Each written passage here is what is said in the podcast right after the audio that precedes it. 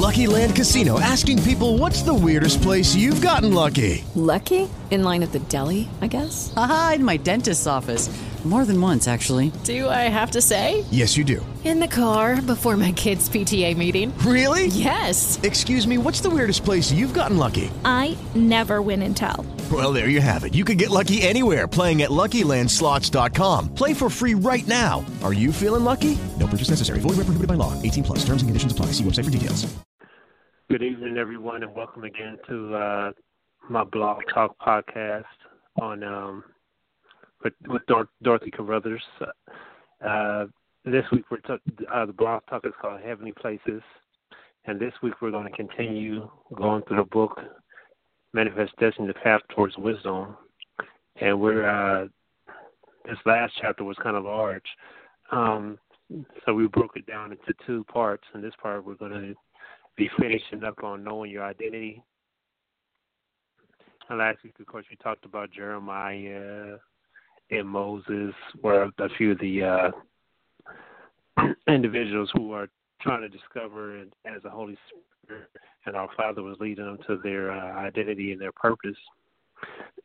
so I hope you were you were able to get get something out of that. If you weren't, it's still available on SoundCloud and Vevo and YouTube um, and a few other places. Also on my on my webpage, uh, uh, J A M E R E dot O R G. So uh, let us go to uh, our Father in prayer um, to open our hearts. Father, we thank you for this evening. We thank you for your word and promises. We thank you for your provision, oh Father. Father, open our hearts to understanding, oh Father, even my heart, oh Father, and the listener's heart, um, so that uh, we can use all this information, this revelation as guidance and direction, and so that we can make a, a big impact, oh God, for your kingdom and those around us, our friends, our family, our loved ones, our neighbors, our co-workers, uh, individuals we run into at the grocery store, Father Lord. Um, just that your power be demonstrated through our lives. In the mighty name of Jesus, we pray. Amen. Okay, so let's get started. And the first scripture I actually want to come from is uh, Matthew chapter 6, verse 10. It's, and this is a very familiar scripture. Thy kingdom come, thy will be done, in earth as it is in heaven. So that is Matthew 6, verse 10. Um, if we, if we um, ever want to, want to uh, manifest uh, the kingdom of heaven on earth, we have to kind of reflect on this scripture. It says, Thy kingdom come and thy will be done on earth as it is in heaven. And um, that right there is where we bring in the presence of our Father and His glory and all that comes with Him. And we're actually bringing heaven to earth. so we're trying to get the earth in shape. We're trying to uh, get in, get it into order and how it's supposed to be. So um, even in, even in uh, Revelation chapter 20 verse 21 verse 10, we see the same concept, and it says, uh, "And he carried me away and it's to a mountain great and high." And this is John talking in Revelation 21:10, and he showed me the holy city Jerusalem, and look where it's coming. It's coming down out of heaven from our Father, and it's coming towards the earth. So this is uh, what our Father he he always wants to manifest His presence here on the earth. Um, but we're the ones who are kind of the, the, forerunners, you know. And uh, actually, um, we're kind of like uh, John the Baptist. John the Baptist, he prepared the way for the first coming, as we all know. He, and uh, we are preparing the way for the next coming. And since that is the case, that is the reason we must work in the spiritual authority that our Father has given us. And we can only do that by um, constantly staying in His Word and, and reminding ourselves, meditating on the Scriptures. And one scripture uh, that speaks about our authority is uh, Luke chapter 10, verse 19. This is one of my favorite scriptures. Uh, Jesus says, I have given you authority to trample on snakes and scorpions and overcome all the power of the enemy, and nothing will harm you. So this this is authority that our Father, that Jesus, He's calling calling us to walk into the trample on snakes and scorpions. That's the kingdom of darkness. And no matter what uh, works that He's working against us, whether it be in finances, health, relationship, um, the government, um, the healthcare system, whatever it is, this is nothing. Even in the environment is going wacky right now. This has nothing will harm us, but we have to, to practice authority, you know, and we can learn to operate in His authority, of course, by examining um, the Word, but also we can look at uh, worldly worldly figures or people. Um, like uh, here in the United States, we have police officers, governors, presidents, and even when we're in kindergarten, we have teachers. And these are all figures of authority, and they have they all have their uh, own domain.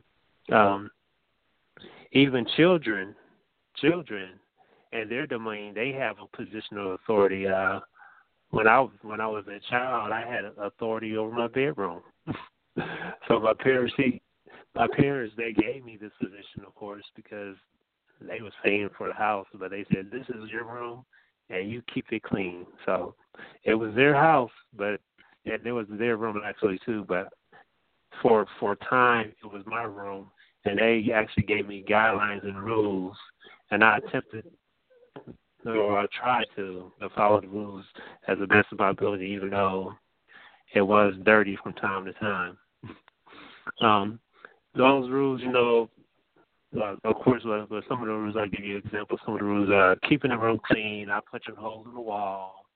Um, you know, those are uh, common everyday rules. But sometimes we have uh, where chaos just seems to happen, um, where everything just gets into disorder. You have clothes on the floor. Um, you have friends coming over, and sometimes spend the night, and then sometimes accidentally you have pancakes on the floor and syrup and all kind of things just be, because of just because you know so um anyway uh, any all that stuff that was happening in my room it wasn't any of my parents fault that it that uh that it become messy because they had actually given me the uh responsibility to take care of it, you know. And our Father, you know, He does that to us in the same way with the earth. Um, we know that the earth and everything in it belongs to our Father. Uh, from the scripture, Psalms 24, verse 1, it says, The earth is the Lord's and everything in it, the world and all who live in it. so everything on this earth is uh, basically belongs to our Father. It's, it's His, you know. Um, however, there's another scripture in Psalms chapter 115, verse 16. It says, "The highest heavens belongs to the Lord, but the earth He has given to man." So this uh, Psalms 24, 1, it says that the earth is the Lord's, but Psalms 115, it says, well, it belongs to man. So who does it belong to? Is it is it is it our fathers in heaven? according to Psalms 24, or is it ours according to Psalms 115? It seems like that can be like a uh, a contradiction. But the earth, if we look at our house, the house and the bedroom example that I gave you earlier, the earth, in a sense, is our bedroom. Okay, it's our responsibility to keep it clean. That's why we have uh, recycling and trash, trash and things like that. That's a natural sense, but also we have the government uh, to keep clean from, from moral, moral, I mean, false behavior or negative behavior, um, uh, um, and keep enemies of the countries from invading it. Um, so we have a dominion over the earth. Actually, another scripture is uh, Genesis 1 verse 26, and our Father, he said, let us make mankind in our own image, and y'all know this one make, make mankind in our own image and likeness, so that they may rule over the fish of the sea and the birds of the air and over livestock and all the wild animals and over all the creatures that move on the ground. And some verses translation said the creeping things. So Genesis one verse twenty six it says that uh, that we're supposed to have dominion over this. Um, so It's, it's uh, our Father. He's uh, calling us to this great position of authority and power over authority over natural things and spiritual things as it relates to this earth. Um, another way that we can get a perhaps a better understanding of our authority is when compared to our enemy Satan. Um, we all know that Satan as a creature, uh, a, a, a creature. He was. Uh, I'm trying to say two words at one time. He is a creature, meaning that he was created by our Father. So there is really no comparison between the two. Sometimes you uh, are on social media, you see a picture of uh, Jesus and uh, Satan arm wrestling. That's really not really a fair comparison or depiction of what's going on because because uh, our Father's arms is, is so much bigger and greater, you know. But that's that's another story. But uh, however, um, so we have Satan, and we were talking about the Father. However, what about us? Um, are we in the same boat as Satan? You know, are we as are, and that's our relationship to the Father? You know, we basically we are. But what about our relationship to uh Satan, our enemy? He's a very, very powerful figure, and he should not be taken uh for granted um, because he's a very clever, wise, intelligent. He's a slick, well, um, very slick. Uh, if you look at Psalms, I want you to look at Psalms chapter eight, which was written, they believe, uh, the theologians say, by David. And he wrote the psalm, and he was basically talking about how great the universe was that our Father created. And then he begins to stop talking about the universe and he begins his focus on man. And this scripture right here is uh, a very actually debated scripture as far as interpretation, but let me read it to you. It's uh, Psalms chapter 8, verse 5. It says, You have made, talking about man, you have made them a little lower than the angels and crowned them with glory and honor. When you look at the uh, English version of this, everything. Oh, okay, yeah, that that that that's fine, you know. But um, if you uh, actually look at it as the scripture was written in Hebrew, that word angel is actually the word Elohim, and that's so uh, you have made um, a little lower than angels. Instead, is not angels, but actually Elohim. We know Elohim is um a name like God, not Father, not our Father, the Father God. There's no one compared, nothing in comparison to Him, you know. But it says that He made us a little lower than Elohim. Uh, Satan was a uh, angel, so um, but so we we were made a little lower at, than Satan. We were actually made a little lower than Elohim. So uh, we know the angels are far below though they are beautiful, and magnificent, and powerful creatures, are far below our Creator, our Father, you know. So this right here, what I'm trying to get you to see is there is a different perspective, excuse me, different perspective of our authority. So you kind of like, kind of like put at a, a diagram according to the biblical hierarchy, and this is kind of like a um, it's like kind of like a frame because it can actually be more detailed. But we have our Father who is over all, and the Father consisting of also uh, Jesus and the uh, Holy Spirit above all. Not, nothing more powerful than them, you know. Um, but then the next in authority, according to Scripture, is actually as far as authority is us. Because uh, Psalms 8 5 says he has made us a little lower, not than angels, but Elohim. And then we have uh, after that we have the the kingdom of darkness, which which includes Satan, you know. But it's, it's kind of like a, um, when you kind of think about it, like he's got a lot of power because he's running governments and all kind of things. So how can he have more authority than us, you know? So and basically, what does this, this mean, you know? Um, Hebrews, another scripture, Hebrews 1 4, uh, it talks about a little bit about the role of angels. Hebrews 1 4 says, Not are not all angels ministering spirits sent to serve those who will inherit salvation? And we know that we are the ones who are inheriting salvation, so that the angels, you know, they are sent here to minister to to us, and not that we're uh, commanding angels. Angels already have their assignment. They're working in accord with our Father in heaven, but we work in accord. We kind of work together as a team as we crush the kingdom of darkness. Um, but one thing about our ourselves, and especially I want to focus right now on the enemy, Satan. He has power, you know, but he can only have he can only move in authority when we yield to him. Um, I'll give you an example from when I was in, in school when I'm when I'm trying to say with this. Um, but uh, I was uh, on the uh, the school safety patrol, so we would kind of like guard the doors, like in the morning and evening, um, make sure all the other kids was on in check.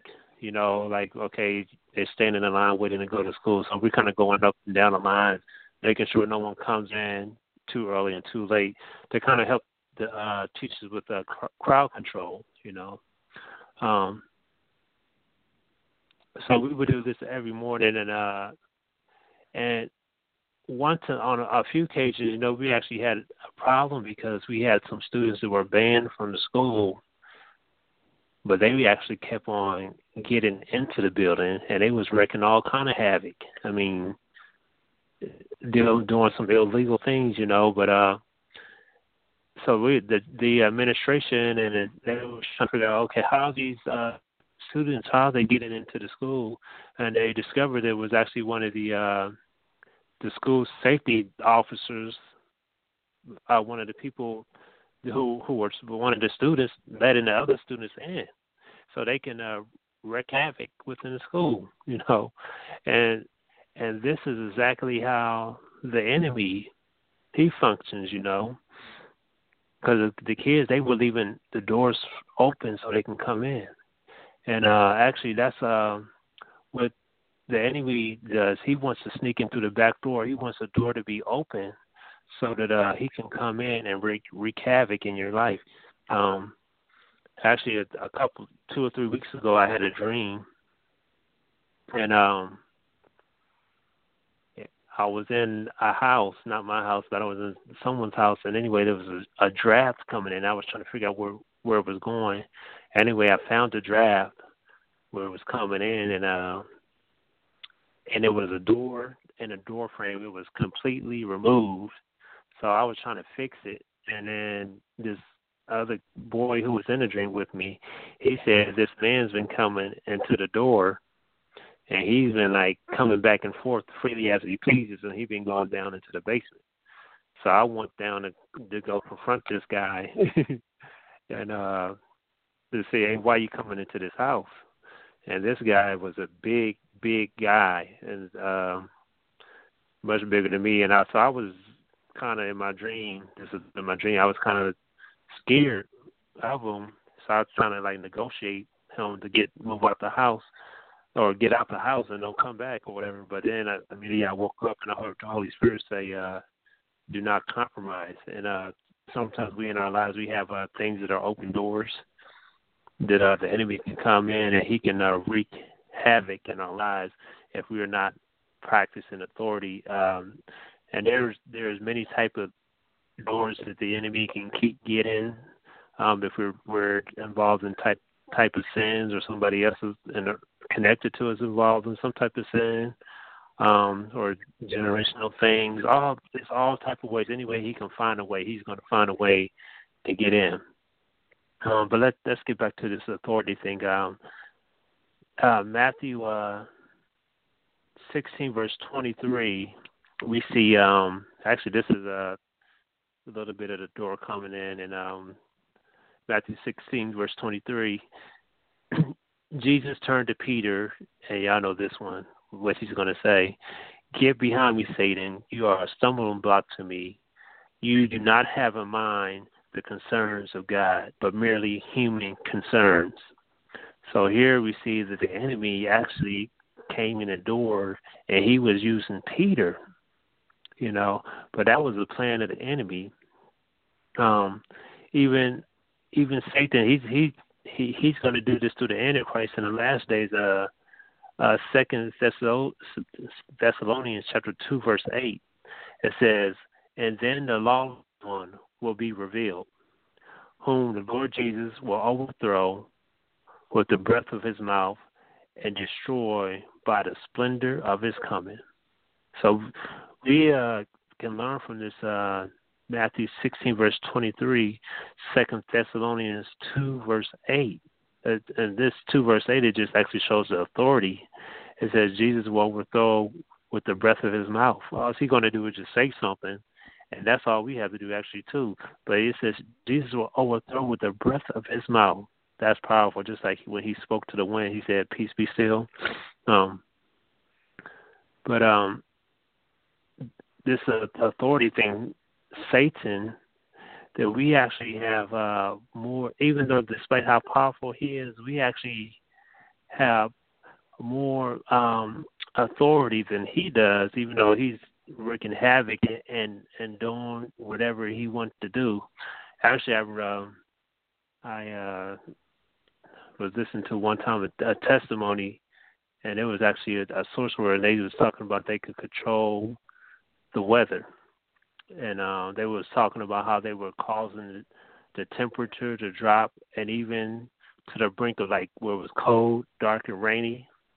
And of course, even though the uh, sorcerer they would say they were the ones doing it, but we know behind the scenes that the the wicked spirits are manipulating things in the background and and making it appear. Even though the man is doing it, he he's only doing it through the uh, power of the dark forces, but uh, they can't do it on their own. They need the authority of a man, whether it's a a man of of dark a sorcerer in this case, um, so that the dark spirits can move and have their way and operate in this world.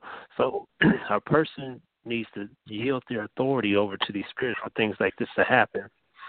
And this is uh, even one of the reasons why Jesus was sent to the earth in the form of a man. He became a man to meet our Father's demand for an acceptable sacrifice for sin. Um, John chapter 1, verse 29. It says, The next day, John saw Jesus towards him and said, Look, the Lamb of God who takes away the sin of the world. So when this was happening, actually cross, and then he was buried, and then he, of course, went to the to the claim victory in the abyss, and he rose again with all power. He he saw the keys of death, hell, and the grave. What uh, Jesus was doing, he was taking the authority that Adam gave to Satan. So actually, when in the Garden of Eden, in Genesis chapter 1, verse 26, Adam had authority over this earth. But then when they yielded at the tree, uh, Satan came in and he had authority. That's why Satan was able, when he was tempting Jesus, able to say, um, all these kingdoms I will give you. Well, how could Satan have the kingdoms if it belonged to Adam or our father? Well, that's because our father gave it to Adam which was temporary, and then Adam gave it to uh, Satan, which is temporary, and then Satan was trying to offer them to Jesus, but Jesus he he don't he don't need that because he have a kingdom not of this world and is coming to this world. So, so we have Jesus in this John chapter one verse twenty nine, and after death, burial, and resurrection, he became what we call uh, what the scriptures says that he was uh, I guess a God and a man all together. And I don't un- understand all the technical aspects of it. There's many teachings on that, but uh, I, was, I wanted to give you the scripture, uh, Matthew four verse nine. I'm sorry that I mentioned that one. That's when uh, Satan was talking about. I will give you the, the kingdoms of the world if you bow down to me. That's uh, Matthew chapter four verse nine. So, but we must remember in all this, our Father is sovereign and He's in total control. So our Father, he he's never out of control, and he owns the deed to the land, the earth, the earth and the heaven, and all this kind of thing. But uh, of course, we know uh, Psalms chapter 50, verse 10. Uh, every animal of the forest is mine, and the cattle on a thousand hills. So that's basically saying, "Hey, I own it all." However, He has given us authority um, let's talk about Jesus as our Father. And whenever we yield to Satan, we allow him to rule, whether it be a whole planet, whether it be our house, whether it be our job, or whatever it may be. Um, we allow him to rule. But there is something that our Father, that He gives us as sons and daughters, that um, you know what, that even for us, um, being in this side of eternity is uh hard for us to understand. Uh, First Corinthians chapter two verse nine says that, however, it is written that uh, no eye has seen, nor ear has heard, and no mind has conceived the things that our Father has prepared for uh, those who love Him. Uh, the only thing we can know is this is something good or something great, you know, that He that He has, and we have yet to tap into what our Father desires to do through us. I mean, this is talking about things not just in heaven. I mean, we know we have mansions, but we don't know what the kind what kind it is, and we know, I mean, about the singing flowers and things like that. We probably done heard on different testimonies, but there's things even now that we can tap into that we that we don't even know, we don't even understand, and, and the things right now that we can tap into is just minute in comparison to what's next. Um, so that's one way that we can uh, be encouraged, you know. So so far, we, what we talked about, we connected our identity with our future when we were uh, talking about the uh, millennium reign, and we also talked about our identity when we uh, think about our past when we were talking about uh, Gideon, Moses, uh, and Jeremiah. You know, so we talked about the uh, what the future and the past. What did I leave out? Now, so the present. So we haven't talked about the present yet. Um, so what is our identity now? Speaking of as a church, you know, uh, I uh, as I was meditating on that and thinking about that when I was uh, writing the uh, book, I um, thought about one of the uh, great. I'm not sure. I guess he was a priest or um, a minister, but Martin Luther. Um, Martin Luther. We you remember what he was famous for? Um, he actually wrote the uh, 95 Theses, and he put them on the wall.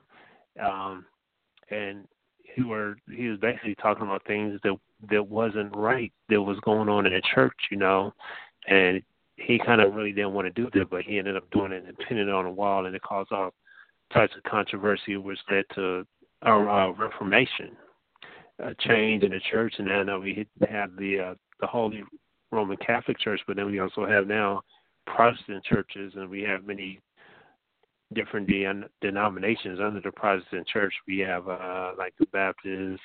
I mean, it's too many to name non-denominational Four Square Church, there's First Assembly, Methodist, um, you know, all but uh,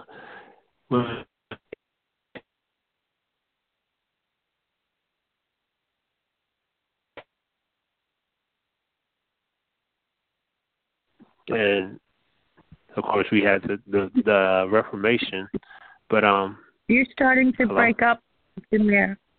Uh oh. Uh oh. Hello. But it, you seem to have come back. It just like you went. It was dead for like thirty seconds. Oh no. Okay. Let's see. So we're um but Martin Luther, do you hear the Reformation and a large denomination. Yeah. Yes. Okay. Okay. So and that happened in 1517, um, and Luther he formed, uh, I guess, a Protestant church in Germany. He was challenging eventually he started challenging the Pope in Rome. And it was one of many issues that was going on with the Catholic Church. Uh, one of the things, one of the main things was making a Pope in higher authority than the written word of our Father. You know, that was one of the things that Martin Luther was just like, no.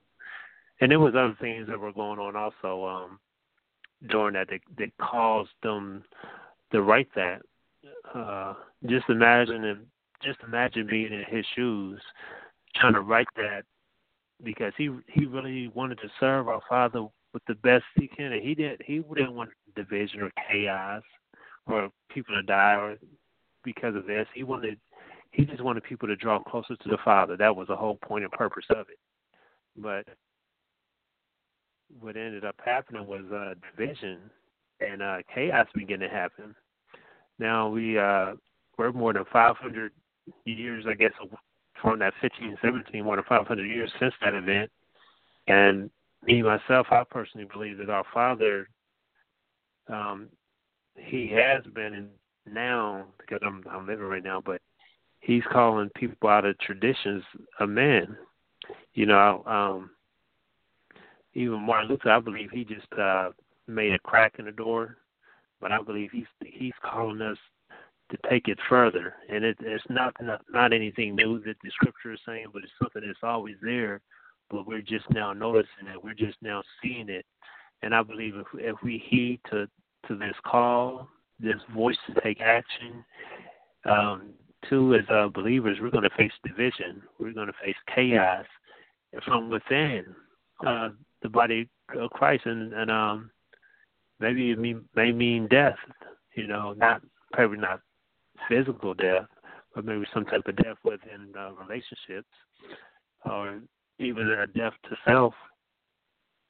It's a battle that's, basically on many, many fronts, and basically it's the flesh, flesh versus the spirit.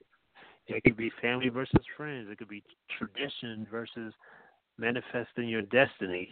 Um, and from appearance, you know, you look at it on the outside and like, okay, we're fighting against these denominations or traditions, but really it's not that. Those are the things that are outside. What we're doing, really focusing on, is the spirit of the matter, and which our Father is calling us to.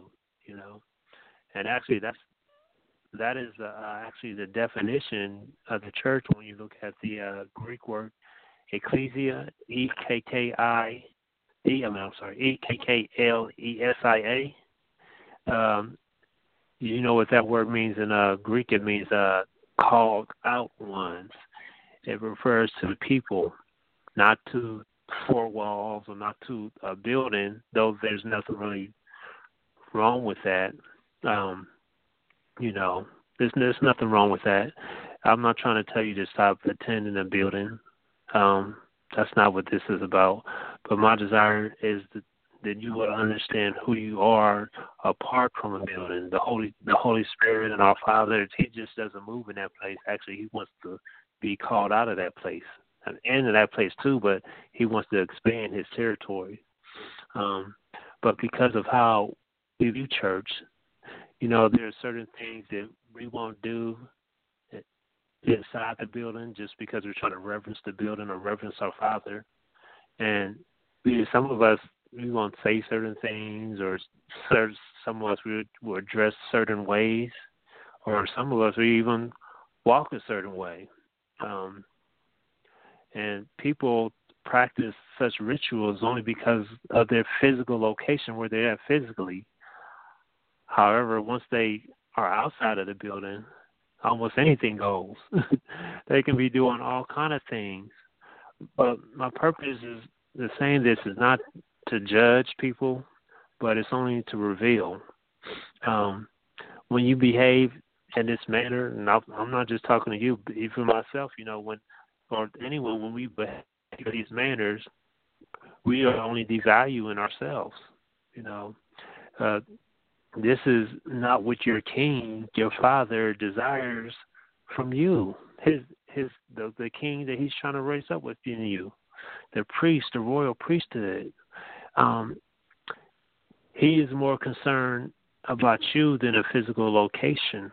Um, what convicts you, basically what I'm trying to say is what convicts you inside of a building should also convict you in the club or the bathroom or your workplace or wherever you may dwell or be at. And this is just one of the many issues that the church is facing today. And we know that the church has a whole list of other problems. Um, uh, the church actually uh, Revelations at eighteen four is saying basically the church, the church, not the world, but the church is in a place overall. Most of us is in a place where we should not be at. And again, not talking about physically, but spiritually. Revelation eighteen four says, "Then I heard another voice from heaven saying, Come out of her, my people, so that you will not share in her sins." So that you will not receive any of her plagues, for her sins are piled up to heaven, and our Father has remembered her crimes. So we have the majority of the church, I believe, they is in a dry, dead place. And it might be big and prospering on the outside, but it's in a, or it might be small, a little corner, but it's in a dry, dead place. Um, I like to visit. That's one of the, whenever I'm traveling out of town, I, I I visit different churches, different denominations because I like to learn. Back and I watched the Acts of the Church. Though every church is not in this man, every church is not dead, but I see the youth playing on their phones, and I see adults struggling to stay awoke. not at every church, but these are some churches. And then I Others, I, I see them like, okay, look at that watch saying, when is this going to be over? And these are just signs of just how irrelevant the church is becoming to many. And a good portion of the present church, you know, is spiritually, we are spiritually deficient. And I'm just talking about here in the United States of America because I haven't really been to any other places. Um, this is just from my, my own observation. You might not have uh, seen these, you know, but I got to wonder how can this be, you know, because when you look at all the stats and numbers, it says Christianity. You know what it says? Uh, it says uh, when I was reading it or studying this, it two billion members, two billion members in the uh, Christianity can claim to be Christians out of I think it's seven or eight billion people in the world. So two billion people are, are saying or professing Christianity. So in terms of population, that ranks at number one among the world religions. Um, and they say that number should continue to grow. But so that right there is not that's not when you look at those numbers, it's that's not signs of a spiritually deficient church. But uh if you begin to really examine and look at those numbers, there's a, a significant number of spiritually deceived and deficient believers and particularly I want to say in in uh, Western society, you know, only because that's the part of the world I lived in, but it, it's my fear that many who profess to be believers are only members of a building. And even worse, many leaders of the church are leading them down the road to destruction. And this is actually what uh, Jesus said in Matthew 7, verse 22 Many will say to that day, oh, many will say to me on that day, Lord, Lord, did we not prophesy in your name, drive out demons in your name, and perform miracles in your name? And this is this is just uh, my own personal opinion or theory, but I I believe that uh the great you know uh, people talk about this going to be a great falling way. Well, I believe me personally, I just believe it happened many, many centuries ago, and it's continuing to go even during this day that the great falling away. Actually, we're seeing the effects of it, and, and it's still happening. Um, but I know some people they believe the great falling away is something that happens in the future.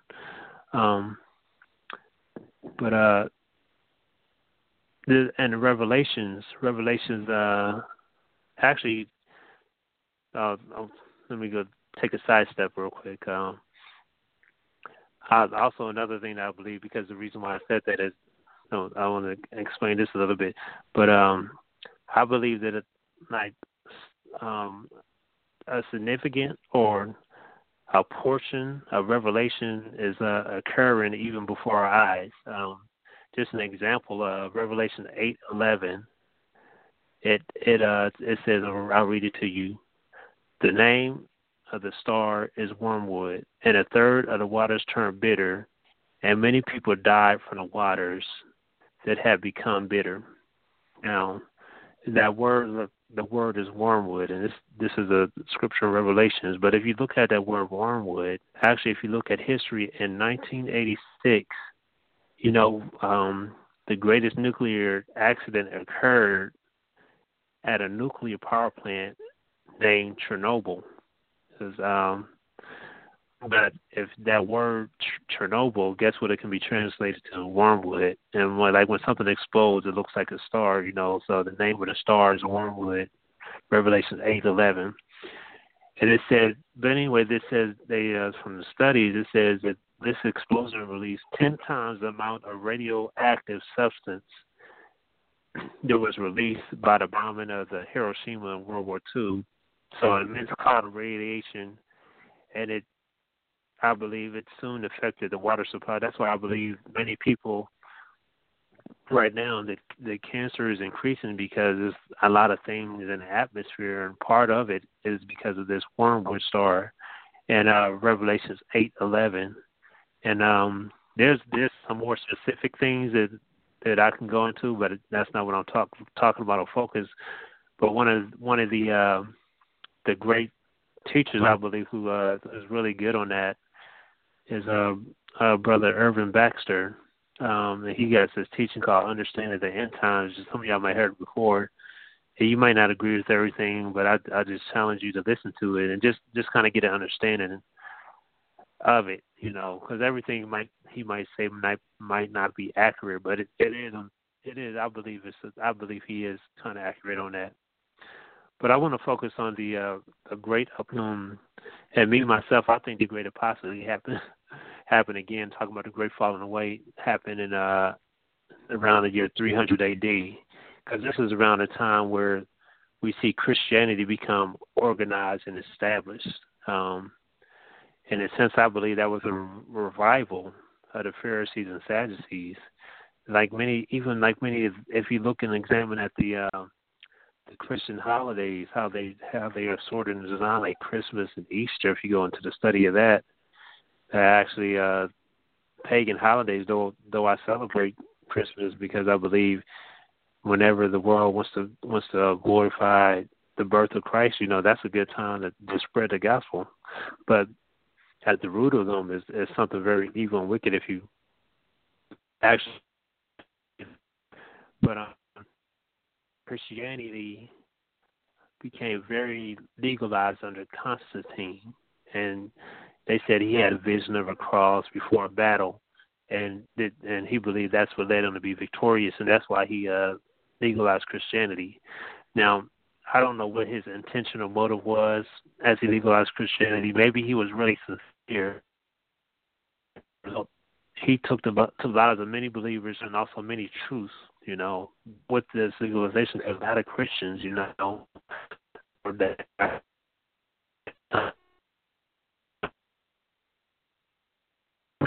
you know, he was persecuted. And I'm not saying that uh these Christians they persecuted, they they had the whole truth. Um, because there was a whole lot of other things going on back then also. What, say, what I'm saying is uh of course, first I don't know everything. First Corinthians thirteen nine says that we know part of prophesying part. Um,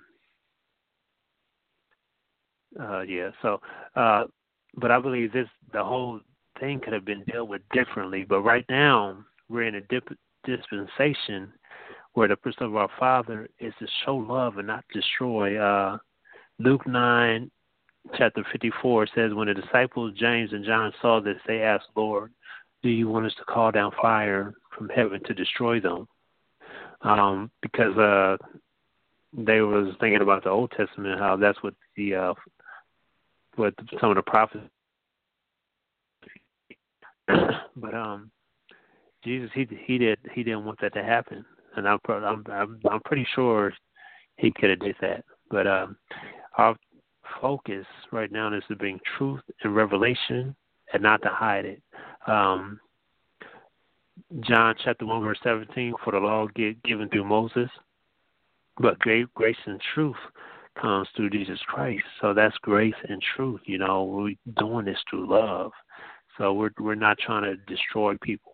You know, though a time like that may come, not for us to do that, but right now we're just supposed to bring love love, love, love. Just love them all, no matter what the situation or circumstance is, no matter what they want to identify or call themselves. You know, even our our, our brothers and sisters, whoever it is. You know, um, but the spiritual eclipse of the truth, you know, I think was only the the inception of the great apostasy apostasy uh, talking about the year 300 AD and maybe this is why historians refer to this time frame as you know it's also referred to as the dark ages and though i believe they don't even really understand why they call it that. I guess they do kind of understand because of the technology and all the kind of things and uh the learning.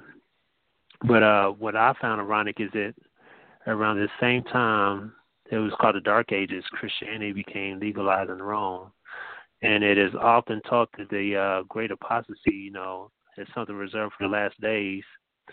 you know, but again, I, I explained that earlier. But I believe something something right now is happening. You know, I believe something is happening.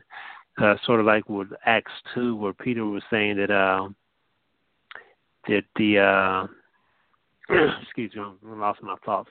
Okay, uh, Acts two Actually, I have a question for you. When when did the last days begin? Are we in the last? We, many of us believe we're in the last days, but when did they start? Did they start in uh um 1980? Did they start in 1990, or did they start in 2012 or 2011?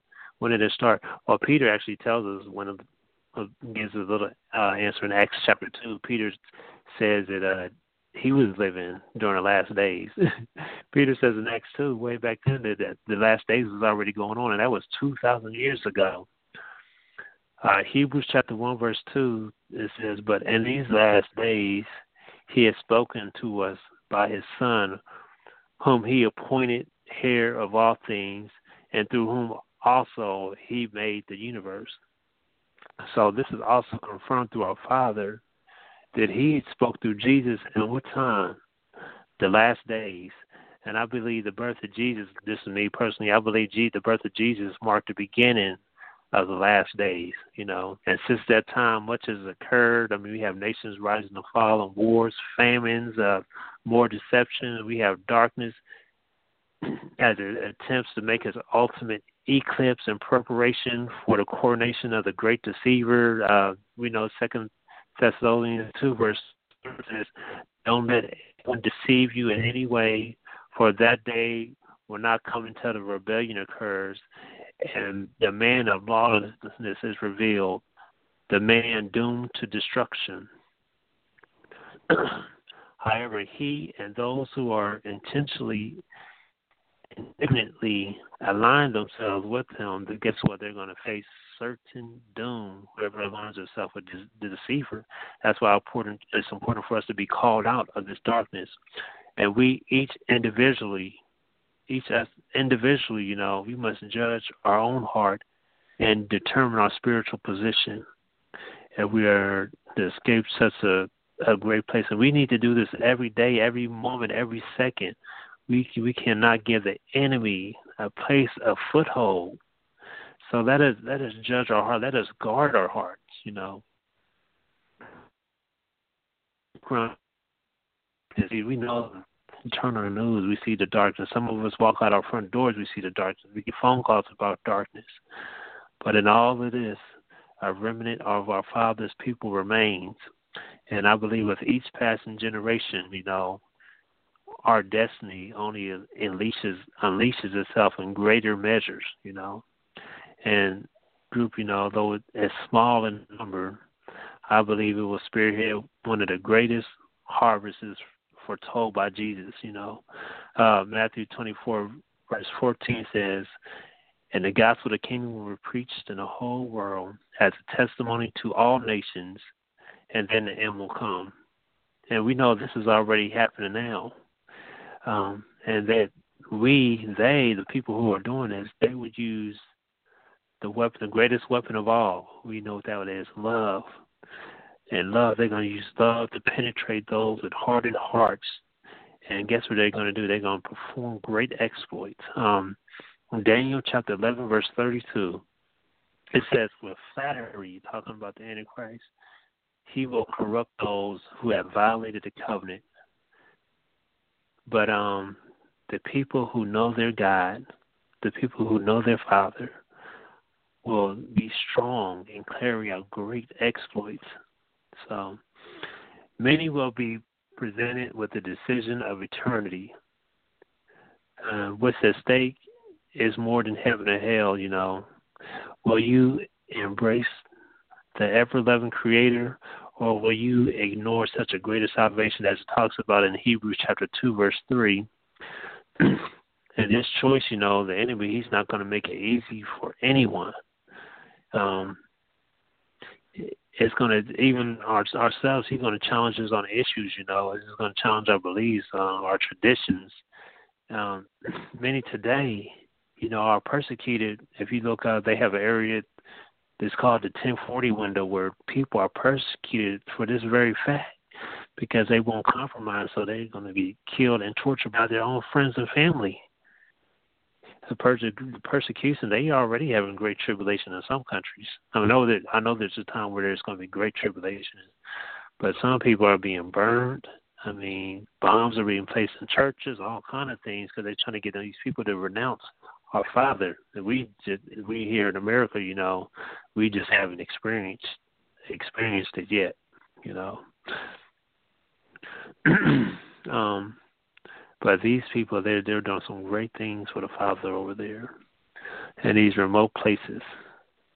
But even even in all the midst of that, um, with all this darkness going on, um, I hear testimonies about great signs and wonders is occurring in these places and the rest of the world. I mean, hear about the dead being raised, eyes being opened, limbs growing back, cancer being healed. Um, even angels showing up as an army coming against the people and having a having the men go the other way they was trying to pursue them.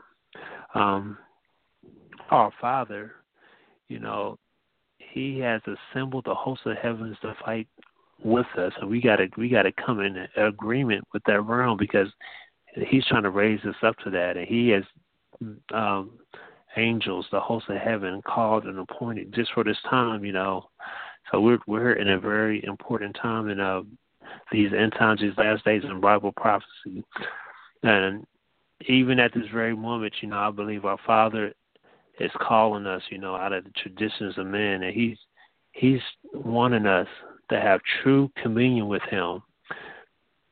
And he's waiting for us, like I talked about earlier, like Moses, Jeremiah, and Gideon, um, to walk in a higher realm and he's yearning for this. You know, he's yearning for the church to take this step. You know, it starts with individuals, but it's also a group. And once we walk through this uh, particular calling that he's calling us to, um, through this particular spiritual door, I believe powerful things, powerful things are happening. Then, well, even more powerful things are going to be happening. You know, uh, this is something powerful. You know what? I believe is going to make the the day of Pentecost look like child's play. you know, Peter was walking through with his shadow was healing things, and he and blankets was healing. You know, um, I believe when the Father has planned, you know, a lot of times people think during the end times and last days that we're going to be um, running for our lives, and that might be the case. But I believe in the midst of the running, we're going to see some very powerful, mighty things going on. I believe in some places the enemy will be running away from us actually uh, in Haggai chapter uh, 2, verse 9, it says, The glory of this present house will be greater than the glory of the former house, says the Lord. In this place I will grant peace, declares the Lord Almighty. So it is essential that we discover again this door, this spiritual door that we must walk through, the, the one that I talked about that Martin Luther cracked it. He cracked it during the uh, Reformation when he penned that 95 Theses it's I mean it's opening more wider now because we have other people who have went before us like um uh, Smith Wigglesworth and Billy Graham and and um the guy from Azusa Street. I can't William William J. Seymour, but those those people they're they're gone. They're the great cloud, cloud of witness down, and they rooted us on. And it's our time. Uh, our Father, I believe, in these times, He's not just waiting for just certain individuals that we see on television that do that way. He's calling every single person. It's, it's like calling all calling all truths, calling all arms. He wants everyone from from the babes to 90 years old and above. He he doesn't care about the age. You you have a great impact on the kingdom, no matter your economic background or what, whatever type of limitation the world wants to put on you. Our Father, He erased it. He don't care. You know, He wants to use you. Um, so it's time for us to knock the hinges off that door, just limiting us, and we got to go through this door, knowing that our Father, um, that eternal salvation awaits um, our friends, our family, our neighbors, our, our co-workers. Uh, Second Corinthians two four says, "But we we thank our Father who always leads us as captives in Christ's triumphant process that uses us to spread the aroma of the knowledge of Him everywhere. You know, so that's what we're trying to do. And there are those, you know, who are traditions and experience. They give them a perception of the Father that is not not really that good, and it's kind of like a, a, a, a small percentage, you know. But we had to bring them and even ourselves, you know, we must come to a knowledge that our Father desires to make Himself real in every situation and every circumstance. Um, and that not only that He uh, He um, knows what they're going through, but but He Himself He empathizes with us. You know, in every situation and circumstance. He was horrible verse 15 through 16 says, We don't have a high priest who is unable to empathize with our weaknesses, but we have one who was tempted in every way just as we are, yet he did not sin. So let us approach the throne of grace of our Father with confidence so that we may receive mercy and find grace to help in our time of need. And once we come to this revelation, to this understanding that our vantage point, you know what, it can be getting a change. Once we look to what, not ourselves, but to the heal, the solution to your problems will manifest themselves. You know, uh, Psalms chapter 121, verse 1 I will lift up my eyes into the hills from where my help cometh. He's coming, y'all. He's here. He's waiting. He's waiting for us to look in His way. You know, um, and that's uh, the looking involves like a, a specific action, you know, that we must take. You know, just like the the father was anxiously waiting for the prodigal son. The prodigal son had to, take his step. The father was already there waiting for him to, claim his place in his position. and we have people that, um, of course, they need to say, well, we need uh, situational salvation. We need healing, peace, salvation, deliverance. You know, um, the that manifest in our lives, you know, and we need to do this as a uh, church and as believers, you know. And me myself just talking off the top of my head without knowing your background or where you are, you know what? There's, with me really, there's no specific guidance I can offer you. It's like sometimes it's like this is a 12 step program or three step program. Um, depending on where you are, it's going to be different. However, one thing I can share with you that uh, the knowledge that there's a door that you must walk through, and you can't just merely just uh, just kind of wait for something to happen, but you have to look through it, and you do this by studying the Word, spending time in prayer, spending time in worship. You know, and for you, it might be in the morning, it might be in the afternoon, it might be during your break.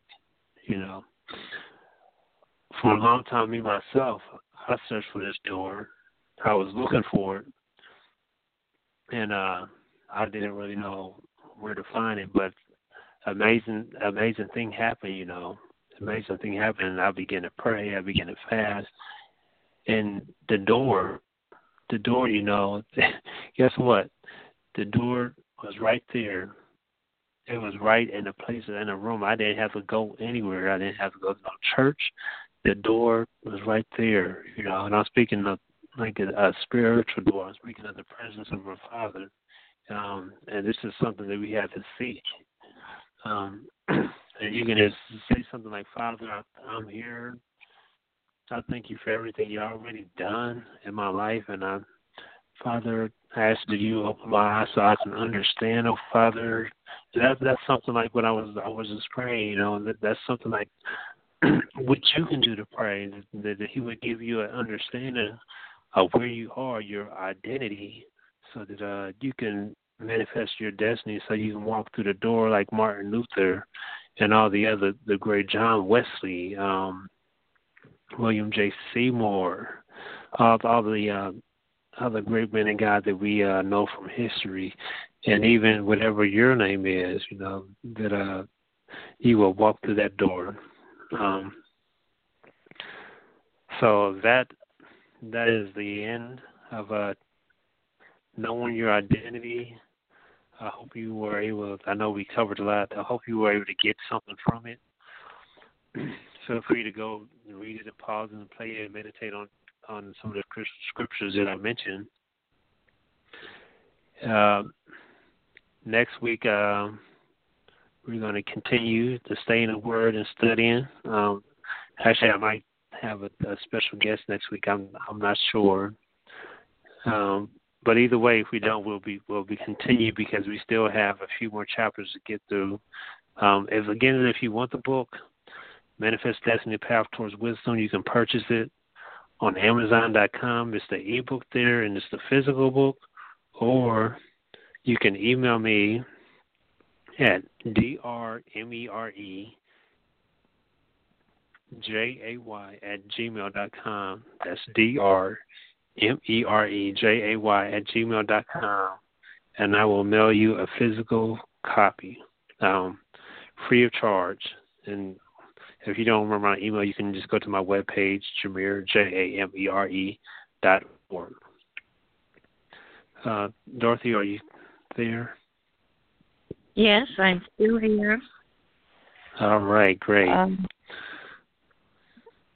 you know, you said something that intrigued me, something that I've been trying to get across to people who get snared into that doom and gloom mindset of the end times is even though there are certain things that are might be considered negative by the human flesh during these end times, a father is still going to be working on bringing in his harvest. You know, yes. and unfortunately, we human beings don't always turn to God when things are all easy peasy and nice, you know? Sometimes we need a little hardship to to get our heads in gear. But uh yeah, I think a lot of the things I think the harvest and some of the uh, uh the tribulation is going to be happening concurrently. It's not either or. It's not going to be all bad or all good. It's going to be both. What was the name of that book that started out with? It was the best of times and it was the worst of times. Oh yeah, yeah, I remember the that. Tale of Two Cities. That's what it was. Yeah. Yeah, yeah, we had to read that in school. Yes, we did. I was going to say that, you know. um, but yeah, I just the the the way they started that book was very good, and it's very appropriate, I think, for these end times. And instead of focusing on what the enemy is up to and causing all this commotion, if we focus on what God is doing and what he wants done, like the harvest. For he doesn't want anybody to go to hell. He wants to save everybody. And uh, if we focus on that and our part in that, then we're going to be good to go, I think. Yes. Um, actually, when he was talking, it was the scriptures, uh, Isaiah 60, verse 1. And it says, uh, it talks about a gross darkness covers a nation, and a gross darkness covers the whole, whole earth. But it talks about a rise and shine because then it starts talking about the uh, glory of the Lord coming. So even though there's a whole lot of bad and terrible things happening in the midst of all the darkness and chaos, there is there is hope. And the, the hope is, is uh, of course, is Christ and that's the hope of glory that He's using us to, to tear down the kingdom. That's why the enemy is coming against us in our health and our finances because He He knows our purpose and place for these end times, but He doesn't want to realize our identity and purpose so He can keep us down, keep us beat up, and discouraged and thinking that we're going to be on a run, but really we're going to be doing great exploits. And that's one of the things he was trying to hide, but it can no longer be hid. right, exactly. And you'd think after a while he'd understand how stubborn we are to, you know, do Father's will, but he, he doesn't. He doesn't just doesn't get it. So, even though we're told he's very smart and wily, sometimes I think he's not too bright. You know. No, I know. Yeah, exactly. yeah. But. Okay, well, let me call out a prayer. I'd like to thank everyone for tuning in and listening. And um, I'll, I'll, I'll speak a blessing over everyone. Father, we thank you for your love. We thank you for your grace. We thank you for forgiving us of our sins, Father. Help us, oh God, Lord, to pursue you, oh Father, stir, stir, our, stir ourselves up, oh Father, Lord. Help us to stir ourselves up, to, um, to dedicate our lives to you every single way, Father, Lord. In the dark places, oh God, where no one is watching, oh Father, when everyone is watching. Let us always desire to put you on display to glorify your name, oh Father, to lift you up even in our dreams, oh God, at nighttime. Let us have a spirit of worship, oh Father. Protect all those, Father Lord, who are listening. Protect them, oh God, who are hurt, harm, and danger. I plead the blood of Jesus over them and everything connected with them. Let them have safe travels, that no harm come to their vehicles, their houses, their jobs, or their bodies.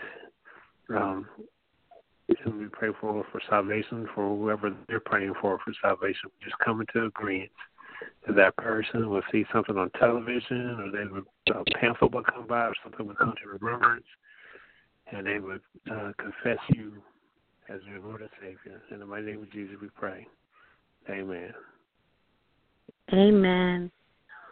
Well, thank you so much, Jamere. That was a good lesson. Amen. God, I thank the Father.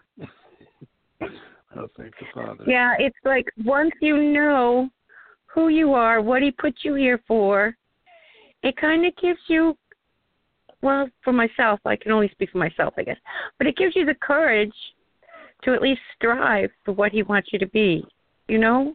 Yes. Yeah. So, and it helps you put a, put away the foolish things that you might be thinking is very important, but it's it's not. It's not. But yeah. So uh, hopefully, I'm looking forward to everyone um, with powerful testimonies and great exploits.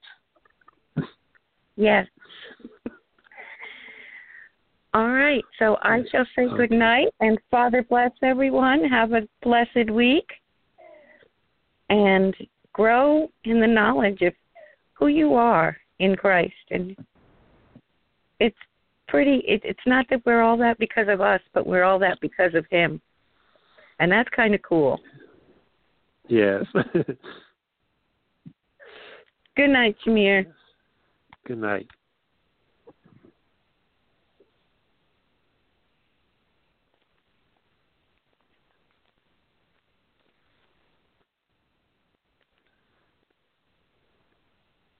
Hello, it is Ryan, and we could all use an extra bright spot in our day, couldn't we? Just to make up for things like sitting in traffic, doing the dishes, counting your steps, you know, all the mundane stuff. That is why I'm such a big fan of Chumba Casino. Chumba Casino has all your favorite social casino style games that you can play for free anytime, anywhere with daily bonuses. That should brighten your day a little. Actually, a lot. So sign up now at chumbacasino.com. That's chumbacasino.com. No purchase necessary. Group. Void were prohibited by law. See terms and conditions. 18 plus.